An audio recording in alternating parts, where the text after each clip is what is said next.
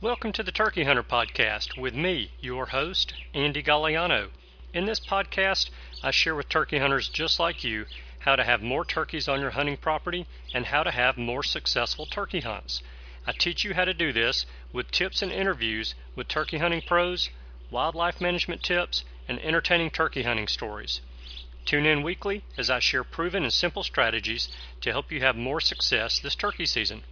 Make sure to head over to w w w dot i am turkey hunting dot com to subscribe to receive free turkey hunting tips, tactics, strategies, and product reviews. Also, please visit and like my Facebook fan page.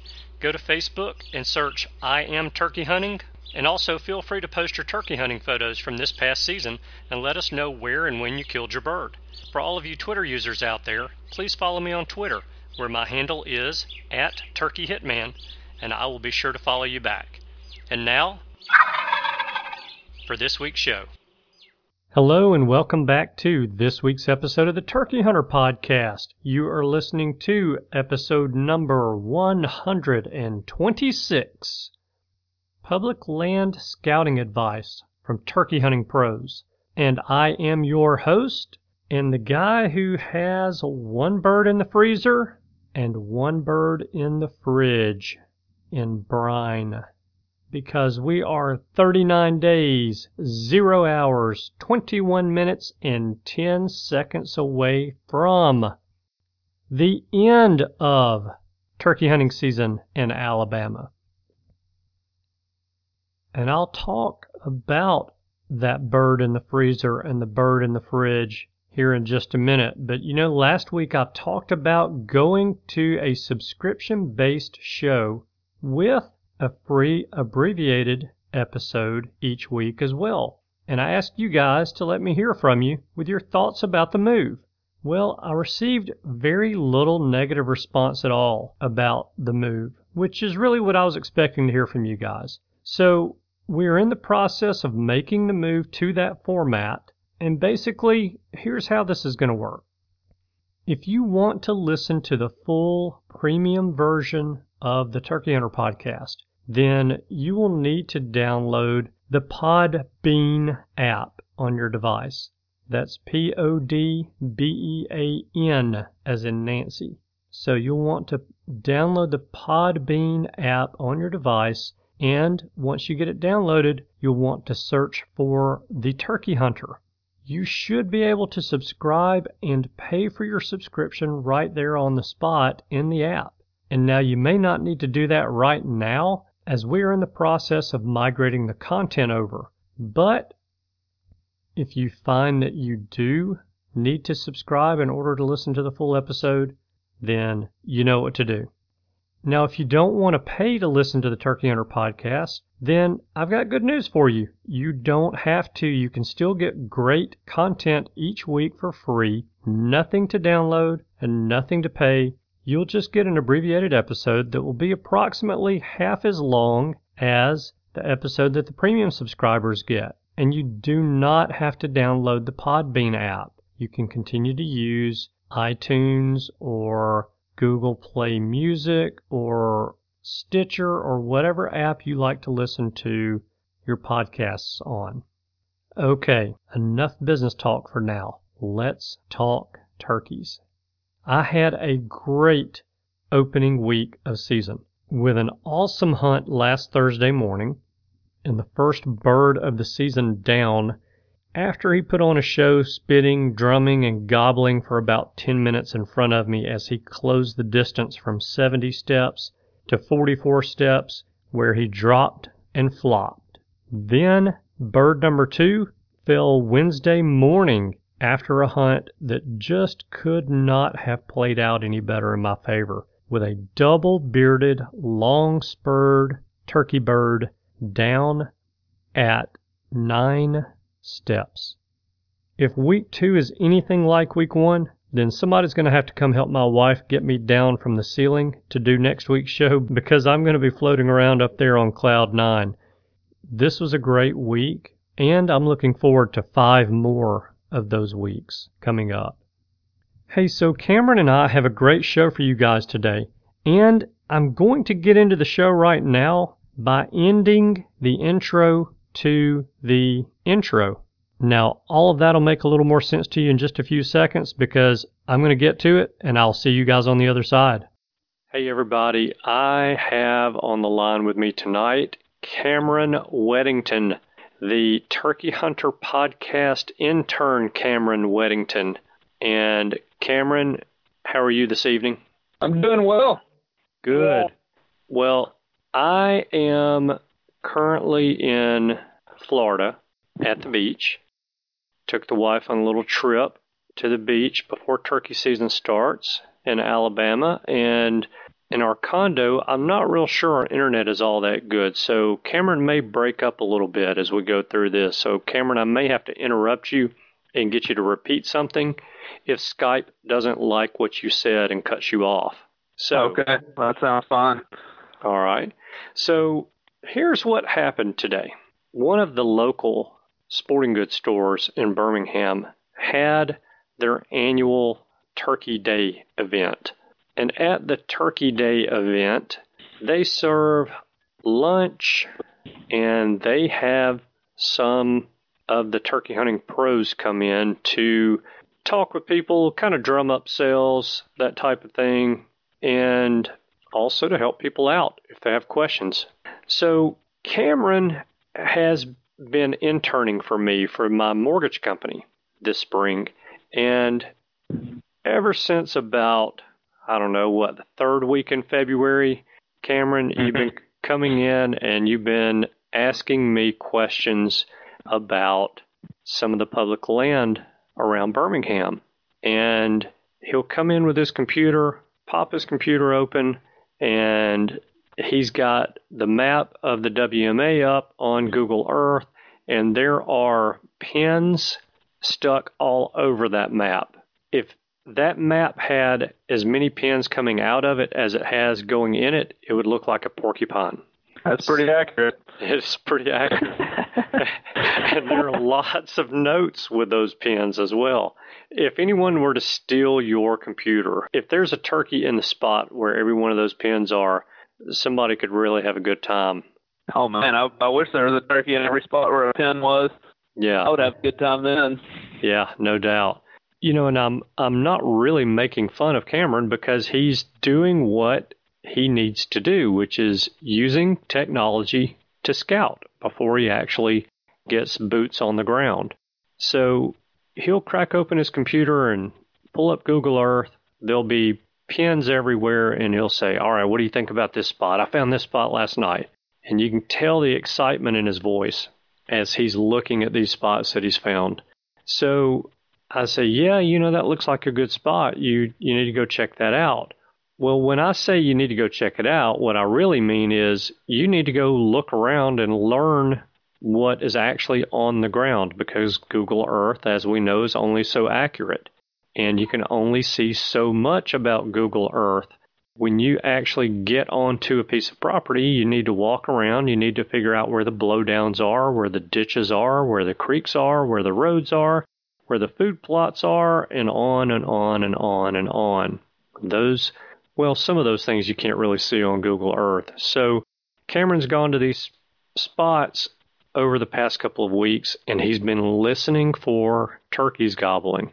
And just about every day he's gone out to listen for turkeys gobbling. He's come back with his bottom lip poked out, and he's sad because he's not heard any turkeys gobble.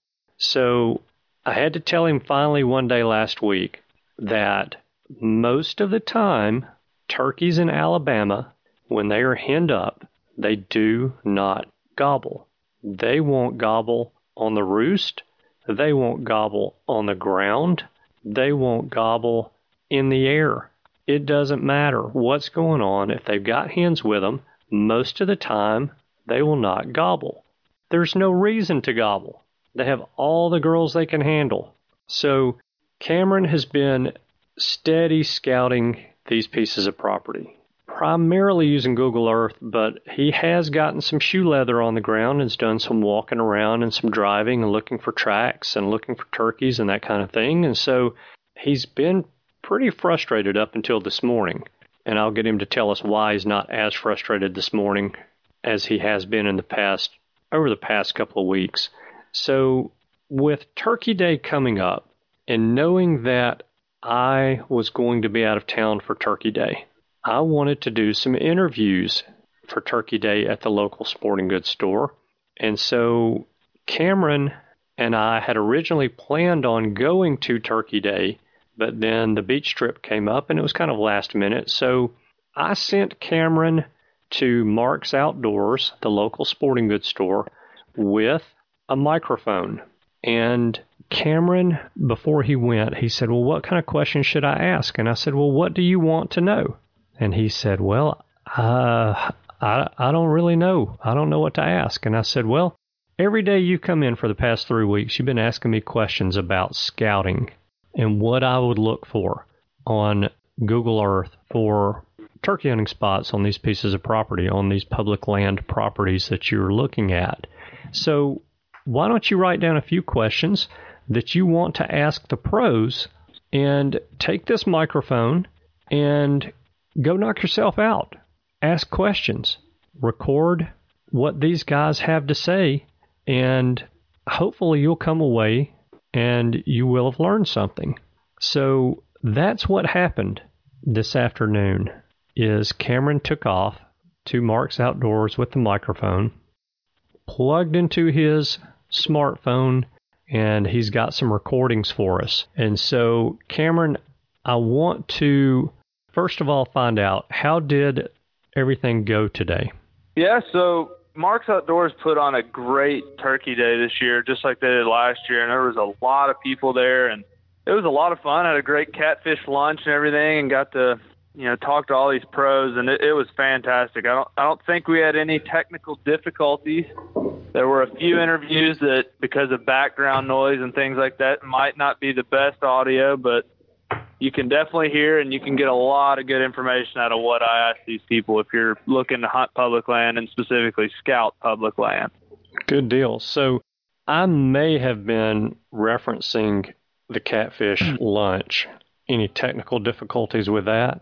No, the, the catfish lunch went great. Okay. It was fantastic.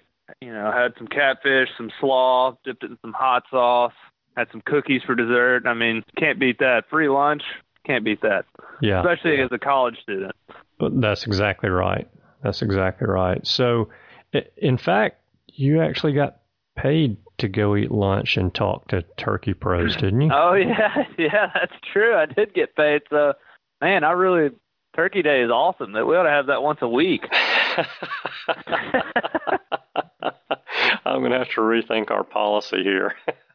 Yeah. Oh, good deal. All right. So I guess my big question for you is, what was, this is going to be tough for you, what was your one big takeaway from the conversations that you had with the pros? I'd say the biggest takeaway, I'm probably going to answer this with like five different biggest takeaways, but... Oh, no, no, no, no. You're going to have to give me one. Give me okay, one. well, I, I would say the overall number one biggest takeaway is start scouting early. Actually, I'll rephrase that. Scout year-round, especially if you're a deer hunter or anything like that. Anytime you have an interaction with a turkey, you are learning more about his habitat. And so that, that was something that it seemed like was a big thing that they all stress to me, is the, the more you can get in the woods, the better your odds of killing that turkey and finding that turkey are going to be, because you're going to know your woods more and you're going to know your turkeys more. All so right. does that does that constitute as a good answer? That is a good answer. That is definitely a good okay. answer. So, you know, I haven't even heard these interviews, and so another question I have for you after listening to you say that is, did any of these guys mention to you the fact that a turkey's range or territory or habitat changes from season to season? and that where you may see turkeys during deer season, you might not see turkeys there during turkey season in the spring. Yeah, yeah, I, I'd say they did. And, you know, these, these guys are all from different areas, you know, that, right. that I talked to. So whereas in one area you may be looking for a certain type of habitat, you might not be looking for that in another area. You might be looking for hardwood somewhere, whereas you're looking for tall pines in another, you know what I mean? And, True. But yeah, I mean, I, I think if you do see them in the winter, I mean, you, you know, you got turkeys there, but yeah, like, like you, you're saying, you know, you might see them in the hardwoods in the winter and they're, they're eating acorns obviously and things like that. But in the spring months they're, they've moved on past that. And yeah, they, they did talk about that a little bit in these interviews, but I would say it's just hard. It, it was hard to kind of get like a, you know, what kind of habitat do they move towards in the spring? Cause that, that's just going to vary across where these people are from. Right. Yep. That makes a lot of sense, because if you hunt an area that has fields, those birds are going to move likely from an agricultural type field that has recently been harvested, that has grain on the ground, that's an easy meal for a turkey. They're going to move to a field that is greening up and has bugs in it, and they're going to be looking for some protein for the spring so that they can raise a nest full of youngins.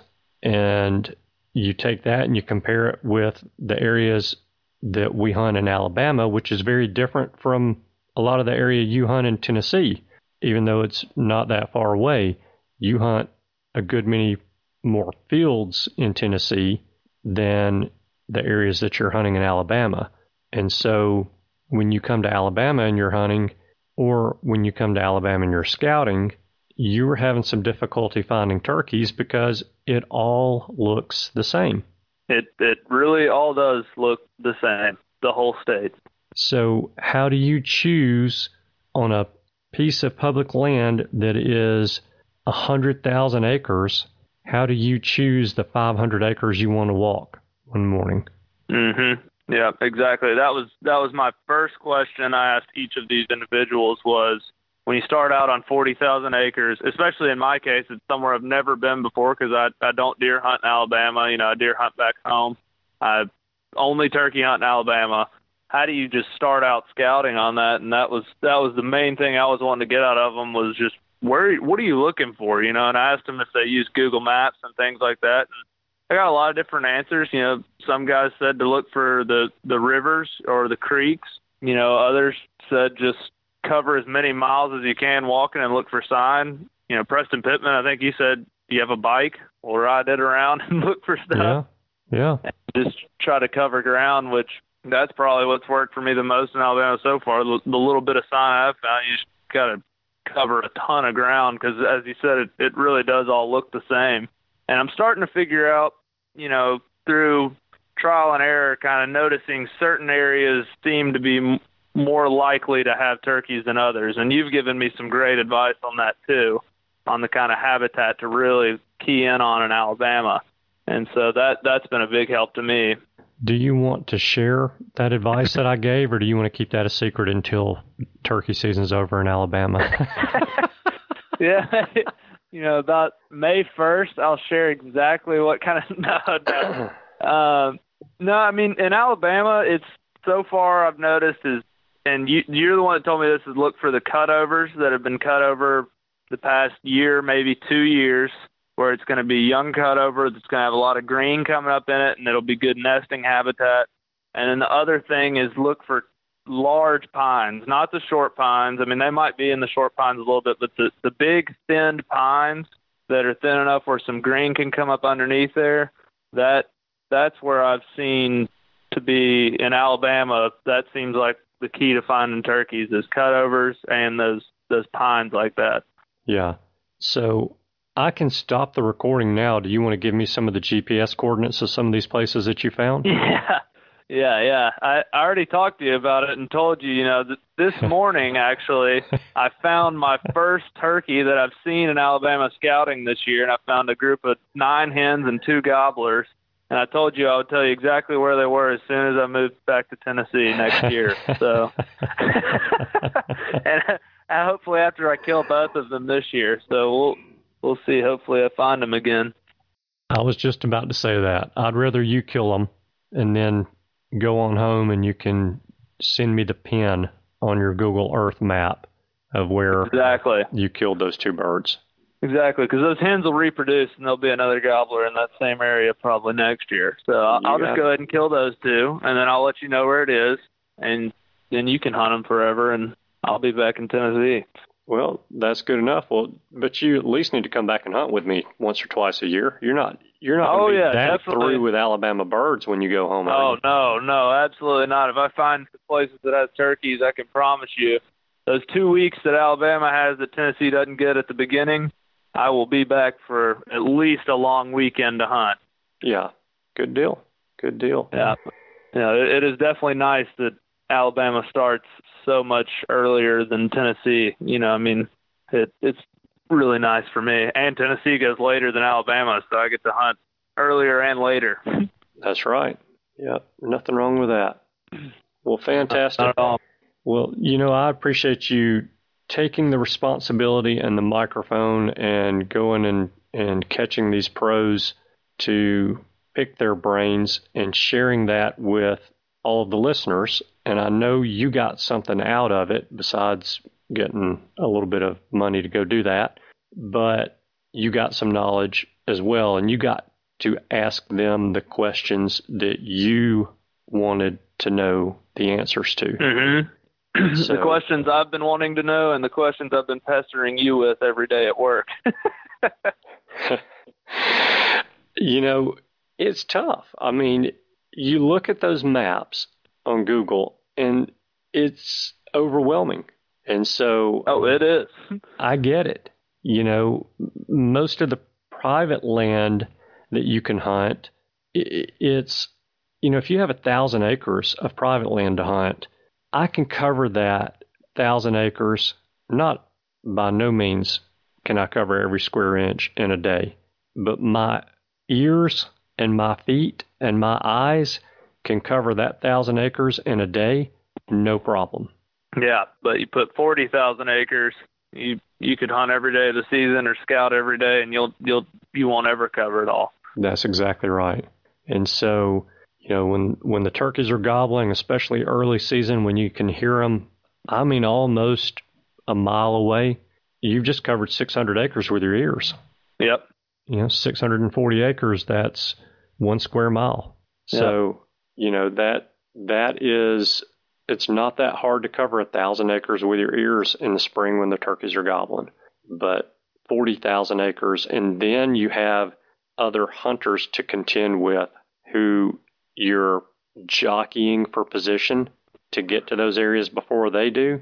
That adds a new element as well. So very yep. good. Well, I'm I'm really excited about hunting public land this year. I've I've never done it before. And I hope it turns out to be a good experience. I'll probably let the crowds have it on these first couple opening weekends, and then I'll I'll probably hunt during the week a lot. But, you know, my one of my goals for this year, you know, my, my first goal is to kill nine turkeys because I can kill five in Alabama and four in Tennessee. You know, if I if I half succeed that goal, I'll be ecstatic. Oh, my okay. second goal is to kill a bird on public land in Alabama before I leave. And I would feel very accomplished as a turkey hunter to do that, because that is not a small task to do. Well, will it make you feel any better if I tell you that the first turkey that I ever called in and killed for myself was on public land in Alabama? Yeah, well, that, that makes that gives me hope. It is possible. Well, all you have to be is lucky. Yeah. yeah that's, that's what I was that right. day, I'll promise you. yeah, it yeah. was it was not skill. I killed that turkey in spite of myself. he just was. He needed to die that day, and he knew it. He needed to die that day, and I think that God sent that turkey to me so that I would fall in love with the sport and find something to keep me busy in the spring instead of yard work. So yeah, yeah, exactly. It all worked out. It all worked out. Well, good deal, my friend. I appreciate you again for taking time to go and do those interviews, even though you got paid and you got a free catfish lunch, or actually a paid catfish lunch. Yeah. to go do it, and I'm glad you got some knowledge out of it. I appreciate you sharing that with us, and let's go get in the woods with shotguns in yeah, our hands. Yeah, absolutely. I'm, I'm ready to go when you are, and I'm excited about the season, and thank you for paying me to go eat catfish and talk about turkeys. But I will warn the listeners, they're not getting the expertise in the interviewer as they typically get. This is my first time, so take it easy on me if it's not too good. Don't send too many hate emails. And I, I hope you get some good information out of it. That's Cameron at I am turkey hunting dot com. C A M E R O N at I am turkey hunting dot com. I doubt you're going to get any hate emails. I'm sure you yeah, did a fine job. Yeah, I don't think I will. I just, just wanted to let them know. So yeah. Did my best, and hopefully hopefully everybody can learn at least one thing from it. You know, I definitely learned some, and that's, that's the whole goal, is you pick up something every time from one of these podcasts. So. That's exactly right. I know I do. Yep, I definitely do. Talking to these people, there's no way you couldn't glean some information from them. Yeah. Good deal, buddy. All right. Well, good luck to you starting out the season. Thank you. Same to you, and we'll talk soon. Yep, absolutely. See you later. Have a good night. You too. Bye. Bye. Okay, so first up is Eddie Salter. And listen to the kid. I don't think he does too bad interviewing Eddie. Hey everybody, I'm here with Eddie Salter now, and I'm going to ask him these questions about public land. So, Eddie, when you're going to hunt public land, it, it can be thirty-five, forty-five thousand acres. How do you start out? I mean, that's kind of overwhelming. So are you looking on Google Maps, or are you getting on the internet, or are you calling biologists, or are you just driving around or walking around all over the place? Well, I, you know, I like to say do a little bit of it all. You need to really check out where you... I, I like to look at waterways, uh, you know, and a lot of it, a lot of it, they timbered it pretty good. But a lot of these S M Zs where you got streams of water, you find a lot of pretty hardwoods. And I like to get up and walk in and out of them creeks. And one thing about them, they real, they, you know, you can walk through the woods real quietly. But I think the more ground you can cover, and, and the deeper you get on back in there. Of course, it, a lot of folks, you know, has got the same idea. But really, uh, I, I have not had very good luck working a turkey close to a roadway. And if he gobbles, I'm just about going to go on and take the time to go way out around him and come back and call to him on the back side of him, because he's so used to everybody coming in and calling him that way because of easy access. And uh, these turkeys, uh, you know, the main thing is I, I've been in them where they wouldn't even answer owl calls or whatever. And I found out, I know it, it's kind of hard to talk about, but I found out if I would gobble to a turkey, I would get them to gobble back, and other than that, I wouldn't. I couldn't get them to gobble with owl yeah. calls, but. But if I gobbled to them, I, they'd gobble back. And then I'd move in and I'd set up on them and do a lot of light calling. I don't do I don't do a bunch of real aggressive calling, and uh, just uh, like to like I would like to say, you do once to twice, you call once twice, and basically throw your call away. Throw it about ten yards where you can't get get it no more, and you'll probably kill more turkeys. Really? Okay.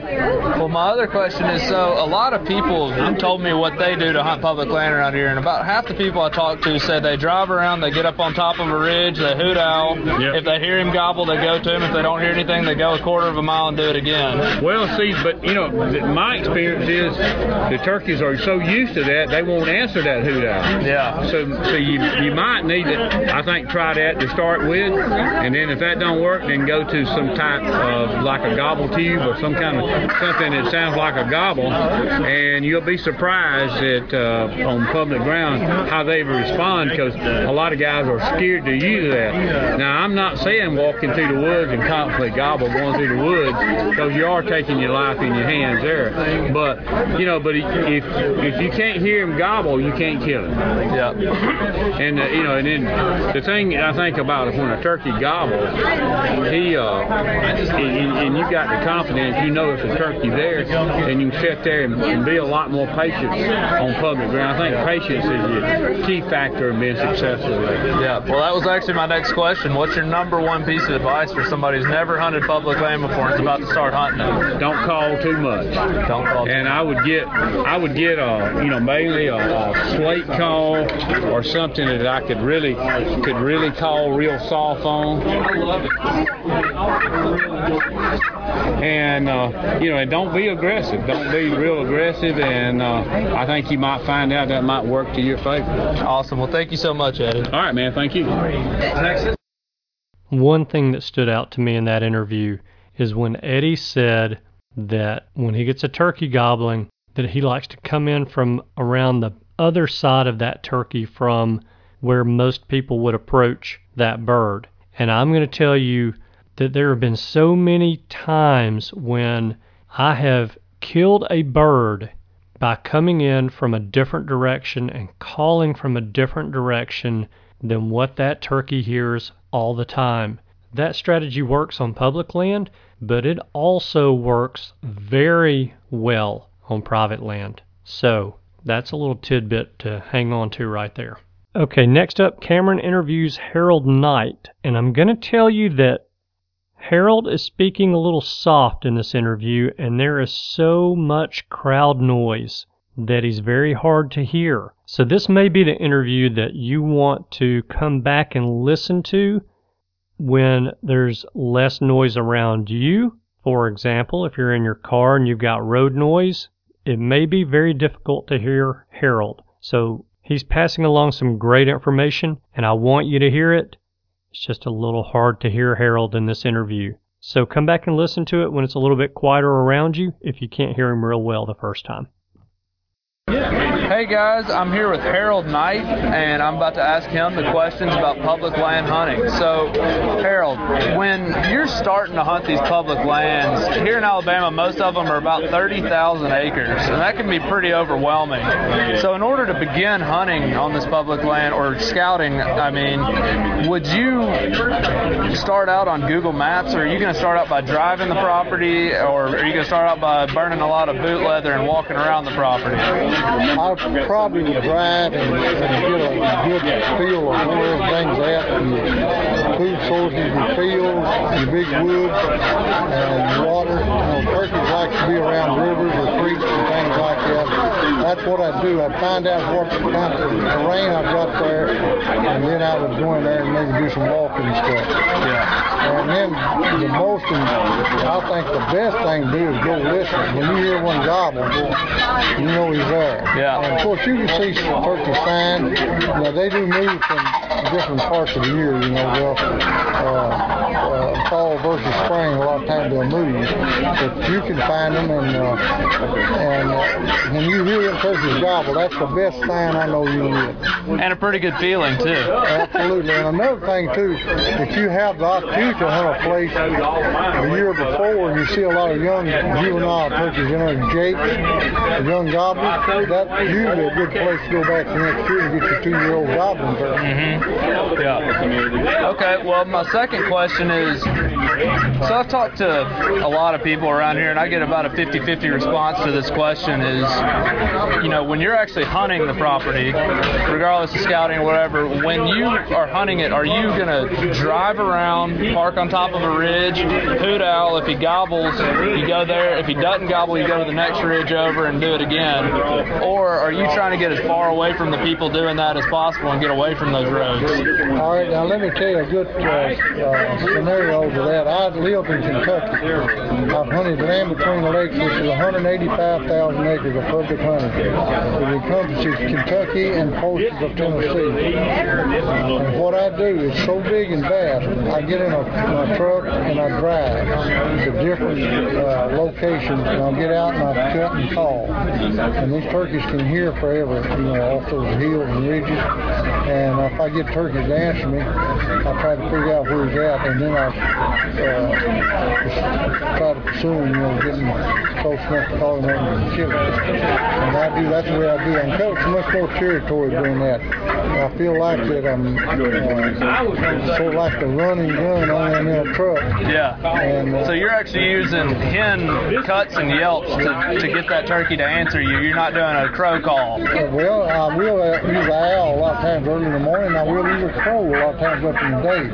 Uh, anything to make him give his location away. That's all I'm doing. Yeah. And, uh, and I talk to a lot of hunters that will be over there camping, and they'll tell me where they run goblins. And uh, I help them go back there and try to. Yeah, well, that's, you don't get much information out of a lot of people, but sometimes you can, I guess. You know, a turkey hunter will lie to you, I can tell you that. You know, they'll lie to you about who a turkey is, so you gotta take that into consideration. Yeah. Okay, well, my last question is a pretty simple one, but it could have a bunch of answers.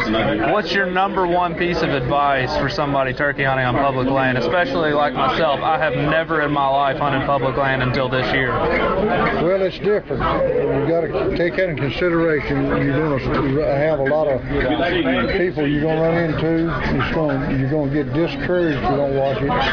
Don't let that happen to you. Don't get down and say it's too many people here.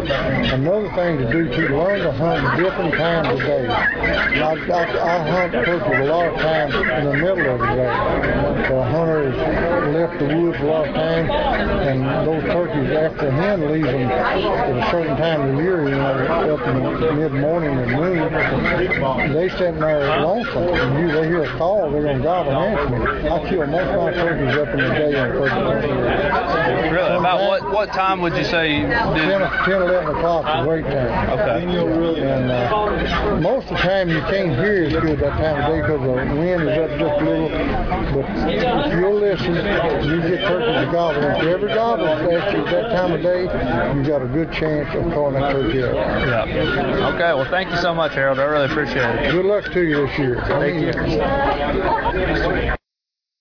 I wonder if that dude blowing the gobble tube knows that he's driving everyone around him so crazy that they want to get away from him instead of come talk to him about buying one of those calls. Goodness gracious alive.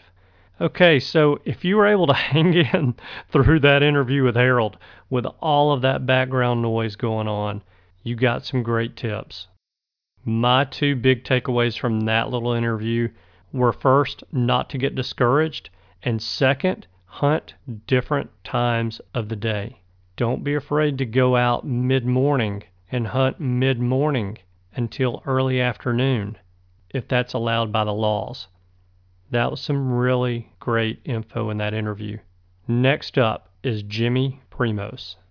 Hey guys, I'm here with Jimmy Primos now, and I'm going to ask him the same three questions. So, Jimmy, when you're looking at hunting public land, so for instance here in Alabama, these tracts of public land are huge. They're thirty-five, forty-five thousand acres. Are you going to scout by looking at Google Maps, or are you going to start out by going to the property and driving around, or are you going to get out and, you know, walk your boots off, or, you know, how are you starting out? Because it's kind of overwhelming to start out on forty-five thousand. It is. Uh, well, I try and talk to people in the area. Of course, turkey hunters are not the most vocal about sharing their secrets. But, yeah, maps are a good way to do. I try to find a place with uh, some good roads that I can walk and uh, and just be able to move around a lot, try and look for tracks and, and uh, you know, uh, dusting areas and, and things like that. Bugs. I like to, I like to find the place, little fields that have a lot of grasshoppers in them. Grasshoppers is a turkey's favorite food, and uh, in springtime, a lot of time you catch them grasshoppers start hatching out, and man, the turkeys are pretty far away. Really? Yeah. So look for grasshoppers. Look for grasshoppers. Okay. Well, now, that's a secret. Yeah, you can't. Uh, so you're not hunting turkeys in the scouting no, process. You're, you're hunting, hunting grasshoppers. Turkey, turkeys eat. Yeah. A lot of those public lands don't have food plots. You know, it's natural food, so yeah. You got to find out. You know, just like you hunt for deer, find the food source. you usually find in turkeys. Yeah. Okay, so my second question is, I've talked to a lot of people around here about hunting publicly, and I've gotten about a half and half response on how to actually hunt it. Half the people I've talked to tell me to drive up, get on top of a big hill, get out of my truck, hoot owl. If I don't hear anything, drive another quarter of a mile and do it again. The other half say to find you an area where there's not any roads so you can avoid all the people driving around hoot owling and get as far away from the roads as possible. What do you think is the best way to, to hunt public land? Public land, get, getting away from where other people are. That's the main thing. Turkey, uh, turkey reacts more to pressure, hunting pressure, than anything else. And a turkey knows when you're you're in a turkey's woods, it's like somebody being in your house. You know they're there. So I try and get as far away from where people are as I can. Yeah. Does that? Do you try to get further away as the season progresses and they've been pressured more? Well, it, it, it just depends. You know, no two places are the same. Some places get a lot of pressure early in the season, and then people go on to fishing and stuff like that. So, uh, and, and turkeys move around a lot. So you just got to be flexible, and uh, you can't you don't don't keep doing the same thing all season long. Yeah, you kind of the, the turkeys change. They change their locations. They change what they're doing. They change their breeding cycle. Just be flexible and, and uh, try and figure out. You, you you know, it's just you'll know, you'll know. Awesome. It's time to move. Well, my last and final question is, you could probably answer with ten different things, but my last question is, what's your number one piece of advice for somebody beginning to turkey hunt on public land? Because I have never public land hunted before until I got into college. Well, if you can find somebody to go with that, that has hunted a place, knowing knowing the woods where you're hunting is probably ninety percent of being successful, knowing where you're hunting. So if you can't do that, just spend a lot of time in the woods, learn where you are, look for turkey signs, and, uh, and, and go by it that way. Okay, thank you so much, Jimmy. You're welcome. Get your walking shoes on and get away from the roads and get away from all the other hunters out there. That is my strategy for hunting public land. I don't want to be riding roads and trying to kill a turkey that eight other people have tried to kill that morning. Not that I'm against a tough hunt. Not that I'm against a good battle. But if I can walk a mile and a half away from a road through the woods and get to an area that has turkeys that are not harassed multiple times a day, then you better believe I'm doing that. I've got a pretty good story about a public land bird that used to hang out by one of the roads. And I'll share that story with you towards the end of this episode.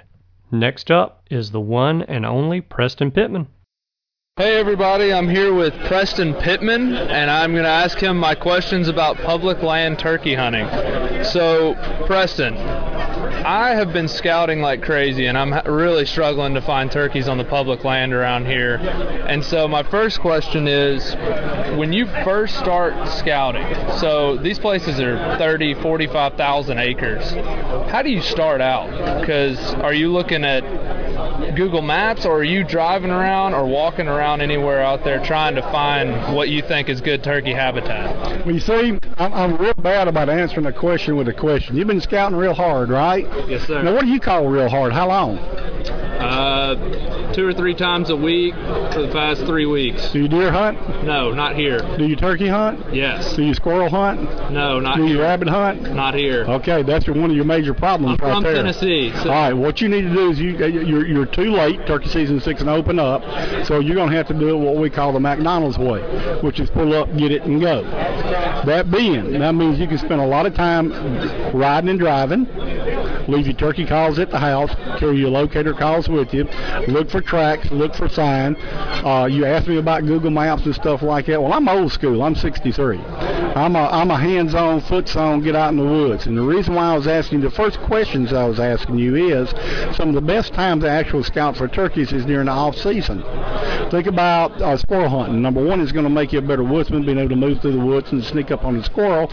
But the whole time you're scouting the area, the territory, you don't have the undergrowth, you don't have the springtime growth, so you can actually see the woods and see the lay of the land. Now, when he hangs up, you remember that little creek that you saw that you killed that first big fox squirrel off of, and so on and so on and so on. So using and utilizing twelve months a year to scout your territory. You're doing what a lot of people do. You're a young man. You're not from the old school, which is spending a lot of time. Of course, uh, one of my ways whenever I was hunting specifically, you know, public land was, do you have a bicycle? Yes. Do you know how much territory you can cover in a bicycle? A lot more than two legs. That's right. Down old logging roads and so on and so forth. So it's really just putting the time in the woods and looking for scratching, looking for tracks, looking for uh, creeks, looking for, basically trying to learn the land as much as you can and find out where the birds are at. Okay. You want number two? Yes, sir. All right, number two answer to that question is find you a U P S guy, a rural postman that is going around this territory and this land. And if you need to bribe him or her a little bit, bribe him or her. First question you ask them is, is are you a turkey hunter? If the answer is yes, go on and find you another one, because a turkey hunter is going to lie to you. Yeah. But if they're not, hey, man, as you're running your route every day, where are you seeing turkeys at? Oh, what time? Hey, have they got beards? What's a beard? It's a little piece of hair coming from their chest. What color are their heads? So all these sort of things like that can give you a quick fix, or as I call a McDonald's type fix. Yeah. And then also burning in your memory, keep you a set of notes, which I'll probably do it with. We used to use old pocket cassette recorders of where you are successful at or where you are finding birds at, or go to your Google Maps and drop pins. Isn't that what y'all call them? Yeah. And yeah. Drop pins there. How about that? Yes, sir. Absolutely. Okay, so my second question is, when you're actually hunting on public land, I've, I've talked to, let's say, twenty people, and I'd say half of them have told me to hunt one way and the other half have told me to hunt another way. So the one way that a lot of people say to do on this public land, because it's so big, is you drive around, get on top of a hill, get out, hoot owl. If you don't hear anything, drive a quarter of a mile and do it again. The other half say get as far away from the roads as possible so you avoid those people and find you a bird way back in there. What What do you think is the best way to hunt the public? What are you doing here in Alabama? Are you in school? Yes, sir. Okay, so that tells me right there you have limited time. So that, both ways work, okay? Both ways work.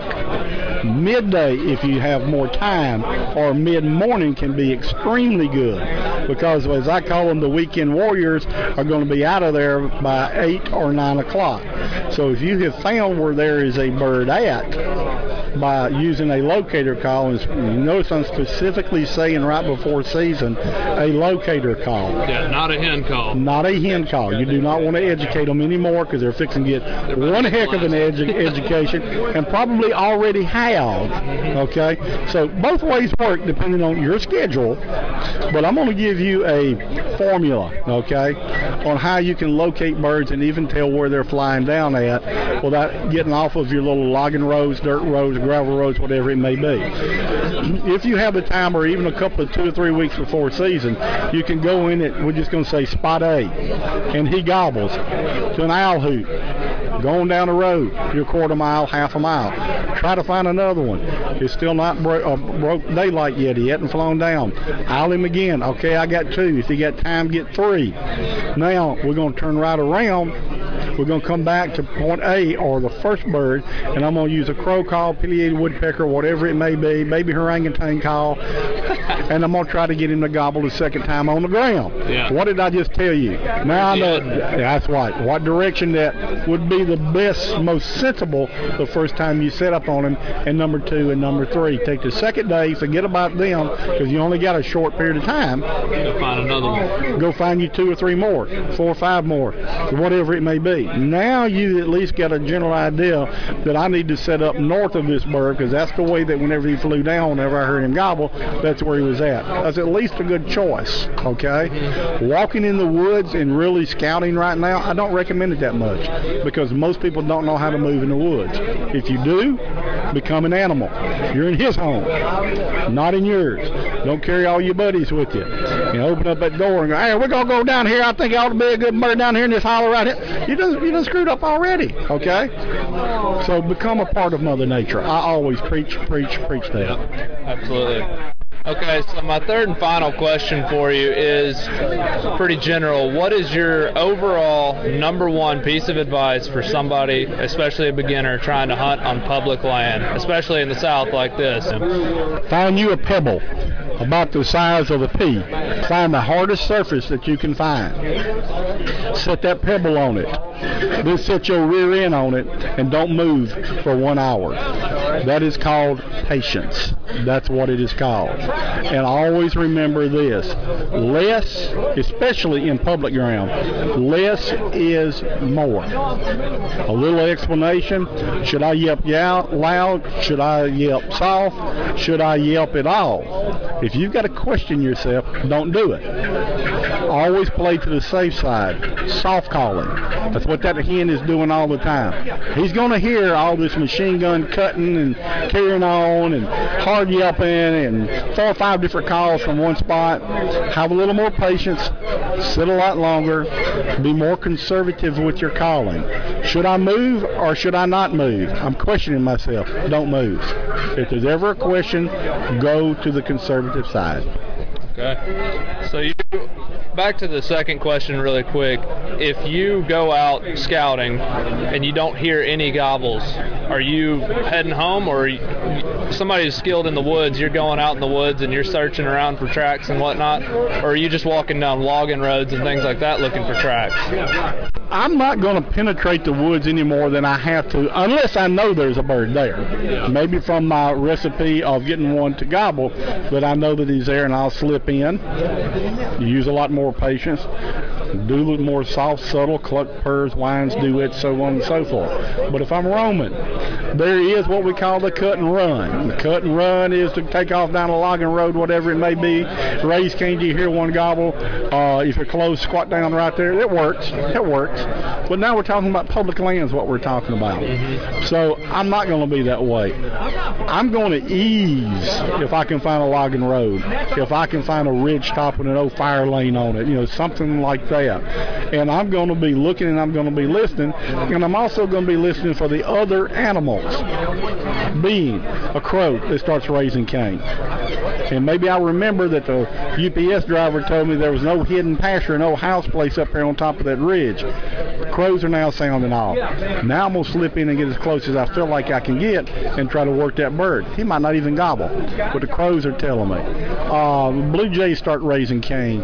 Um, if you're in the mountains, magpies, whatever it may be, you know, that are squirrel barking, you know, all these different things are telling me. And if I just was easing down that logging road and I saw a big gobbler track in the road, and then all of a sudden, you know, fifty, seventy-five yards from me, I hear a squirrel starting to raise cane, or I hear a crow starting to raise cane, you know what I'm fixing to do? I'm squatting down right there. And I'm going to work it just as if, even though I don't hear any gobbling, I work it just as if I'm working a gobbler, because the other animals are telling me. But I don't penetrate the woods that much unless I specifically know where the bird is at. Thank you so much, Preston.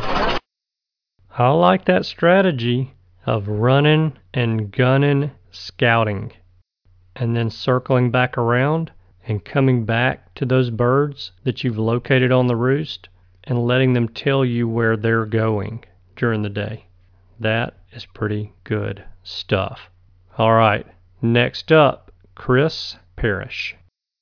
Hey everybody, I'm now here with Chris Parrish, and I'm going to ask him the same questions I just asked Preston. So, Chris, Chris, I've been scouting a lot, and I'm not really having much luck finding birds on this public land around here. These places are forty-five thousand acres. Where would you start scouting somewhere like that? On Google Maps, or are you driving around and walking around actually physically on the property? Or are you looking online for resources? Are you calling biologists? You know, what are you doing to start out? Because it's kind of hard, it's kind of overwhelming to start out on forty-five thousand acres. Yeah, that's a huge tract of land, no doubt. The first thing I'm going to do is definitely look at Google Maps. I'm going to look at the, the area and find out which of those areas in that forty-five thousand acres are really conducive to springtime turkey habitat. Once I find that particular habitat, then I'm going to put the Shoe Leather Express on. I'm going to go in, I'm going to check out each one of those areas. Obviously, I'm going to have to cover some ground in between that to do it. One of those little pockets is going to have turkeys in it. You're going to find them. Right now, you're in early season, and one thing you have to remember when you're scouting right now, whether you're scouting Alabama or Missouri or anywhere else in the country, we're early season, and the number one thing is these turkeys are wadded up, they're bunched up. You're probably a little further along in your breeding cycle here than we are, say, Missouri, but you still got bunched up turkeys. So oftentimes where you find one, you find twenty-five, thirty, forty, or fifty, you find all of them, and that's why you're finding real concentrated effort areas of where the, the, the sign is and where the turkeys are. Once that split up and breakup starts happening, you're going to find that there's more turkeys inhabiting different parts of that forty-five thousand acres, and it becomes a little easier. Okay, awesome. So my next question is, when I am talking to biologists or people around this area, I get a fifty-fifty response on how to hunt these public lands that are so massive. Half the people will tell me to drive up on top of a ridge, hoot owl. If I don't hear anything, drive a quarter of a mile and do it again. The other half say to get as far away from these roads as possible to avoid those people getting out of their truck and hoot owling. What do you think is the best method to hunt this public land? There's going to be two ways I'm going to look at it. First thing is, I grew up hunting public land, so I've got a pretty good, pretty good foothold on it. The one thing you have to remember about public land, early in the season when it doesn't have much pressure, you probably can get by with driving around and, and locating birds. As those birds get pressured, they're obviously going to get pushed further back. And there's also one other thing to key in on that is really the most important. ninety percent of your hunting pressure comes from Friday through Sunday, meaning Monday is a lag day, Tuesday they're thinking about doing their thing again, Wednesday and Thursday they're rocking and rolling. If you can take off and you can hunt the middle of the week, you'll find yourself killing a lot more public land turkeys, and that is my biggest secret. Okay, well that might be your answer to this question. The last question I have for you is, what is your number one piece of advice for somebody hunting public land, especially a beginner? That would be my number one piece of advice is to, is to hunt when no one else is hunting, when those turkeys have had a few days of rest. Secondly, you're going to have to learn to be patient. Think about the old timers and how they hunted, and they sat around in certain areas that had turkeys frequenting them and, and called like the turkeys are calling. Two things about calling turkeys. If they're vocal, you can get by with calling to them. If they're not vocal, back off your calling, scratching in the leaves, sitting around and being patient, and you'll kill a lot more old long-spurred public land birds. Awesome. Thank you so much, Chris. Okay, did you catch that? Where you find turkeys in late winter, early spring, those turkeys that you find are in larger flocks, and they're not busted up yet, and they haven't moved into other areas. So if you're checking an area late winter, very early spring, maybe it's an area that you killed a turkey in last year, and you get there and there is no turkey sign, there is no gobbling, there is no inkling that a turkey has ever been through there. That does not mean that the turkeys are not going to come back into that area. Check it again as season nears. All right, next up, Tony Reynolds. Hey guys, I'm here with Tony Reynolds with Reynolds Custom Turkey Calls, and I noticed him because he's wearing about ten strands of spurs over here, all of them just massive hooks, and he's been calling over here and sounds great, and I thought I'd interview him and ask him my three questions about hunting public land. Alright, so my first question is, when you start out looking at public land, it, it can be thirty-five, forty-five thousand acres. How do you start on that? Are you looking at Google Maps and trying to decide where it looks good to you? you on there, or are you going and driving around or walking a ton all over the place, riding a bike? You know, how are you starting out to find somewhere that you think has turkeys?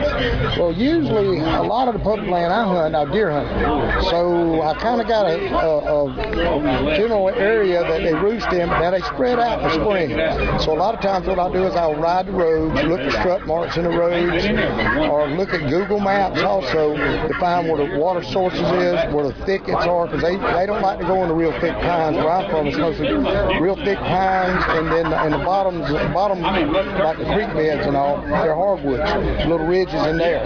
So I walk the creeks also, and uh, turkeys going to go drink water, but they got to step right on the water to do it. So they leave tracks on the sandbars on the creeks.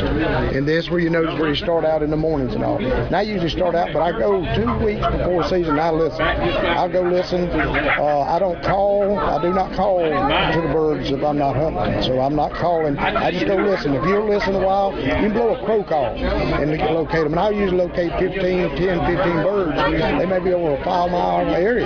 But those, I'll concentrate. I'll, I'll go after one bird, the next bird. You know, I have backup plans. Mm-hmm. Okay, awesome. Well, thank you. And my, my second question is, there's a lot of people have told me their way that they hunt public land. It's been about half and half of two different methods. And so half the people I've talked to say that they drive around on this public land because it's so large, get up on a ridge, hoot owl. If he gobbles, they go to him. If he doesn't, they go a quarter mile to the next ridge and do it again. And the other half say they get as far away from the roads as possible to avoid being around the people that are driving around hoot owling. What do you think works best for turkey hunting on public land? Well, one thing on public land is gravel roads. When that gravel starts popping, they start hopping.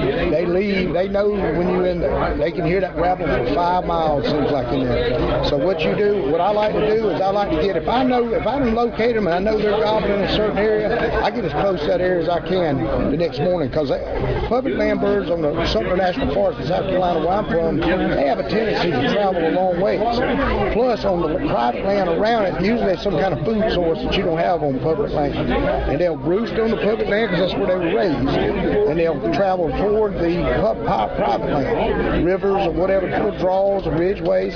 So I get between them and the rivers usually, or right up on the ridges. And so that, I would suggest where the birds are is where you need to be. But you need to do your homework, get in there and find out where he's roosting. Okay. Okay, awesome. And my last question for you is, what is your number one piece of advice that you would give somebody who's just starting out hunting public land? Well, public land, the number one tool, call, calling is only ten percent of turkey hunting in general, period. Know the land. Know the land that you're going to be hunting. Know where to, if you can find out their travel patterns, that's always great too. But when you get in there, be patient. Patience is number one thing with turkey hunting. Uh, because these birds have been called to by people riding on them gravel roads, is calling out. They're, they're edu- most of them are educated. So what you do is once you get in there, be patient. Set up. If you can get on a bird, he's gobbling in the morning, let the bird tell you how to call. If he's hammering everything you do, you can play with him a little bit. But if he gobbles one time, you call to him and he hits the ground, you hear him the next time he don't gobble much, you know then the calling's not going to do it. So you got to get in there and find out where he's going and cluck and purr, scratching the leaves. ten o'clock, eleven o'clock, twelve o'clock, he'll come back and find out where he was at. And that's the number one way I kill him. I'll travel, move, and I go right back where I started out that morning, clucking and purring, scratching the leaves, and I'll set camp on him for about three hours in the middle of the day. And most of the time I kill my birds in. The biggest birds too, big birds. They will not, some ninety percent of the time they won't even gobble. You hear them spitting and drumming coming in. Wow. Thank you so much, Tony. I really appreciate it. All right. I think you probably got more than you bargained for with that little interview. So when he mentioned the fact there about the gravel popping in the roads and the turkeys being able to hear that from five miles away, I was hunting public land one day and had a bird gobbling his brains out on the side of a road. And I hear a vehicle coming. As soon as I can hear the vehicle coming, the turkey stops gobbling. The vehicle's getting closer and closer, and it stops on the side of the road. I can hear the doors open on the vehicle and then slam. I hear two people talking to each other, and then I hear a box call.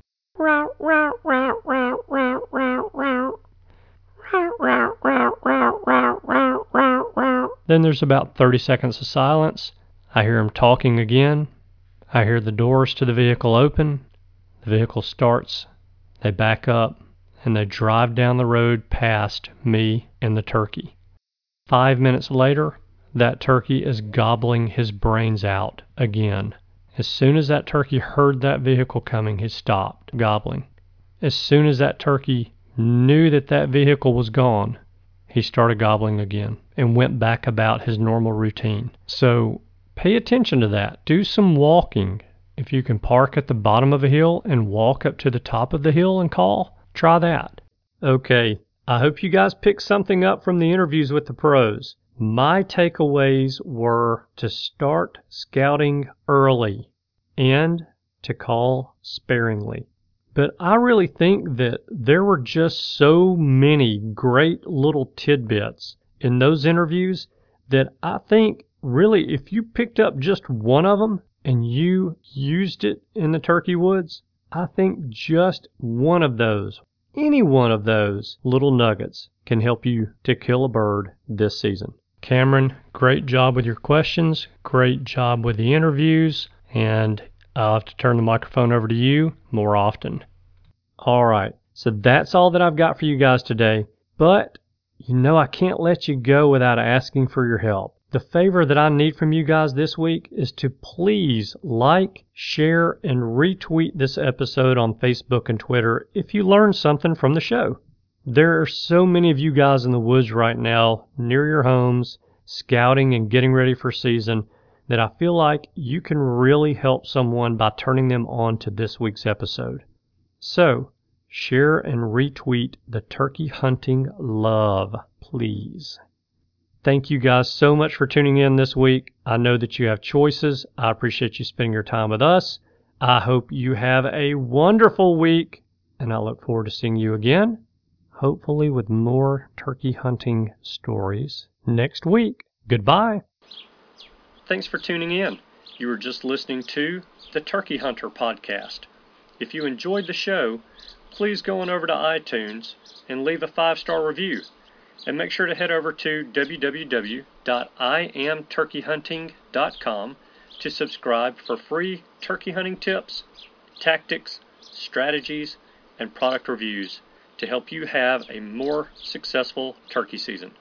And stay tuned for upcoming episodes on hunting afternoon birds, how to film your hunt, and the breeding cycle of hens, as well as some guest interviews. Thanks again for listening. We know your time is valuable, and we appreciate you sharing some of it with us. See you next week.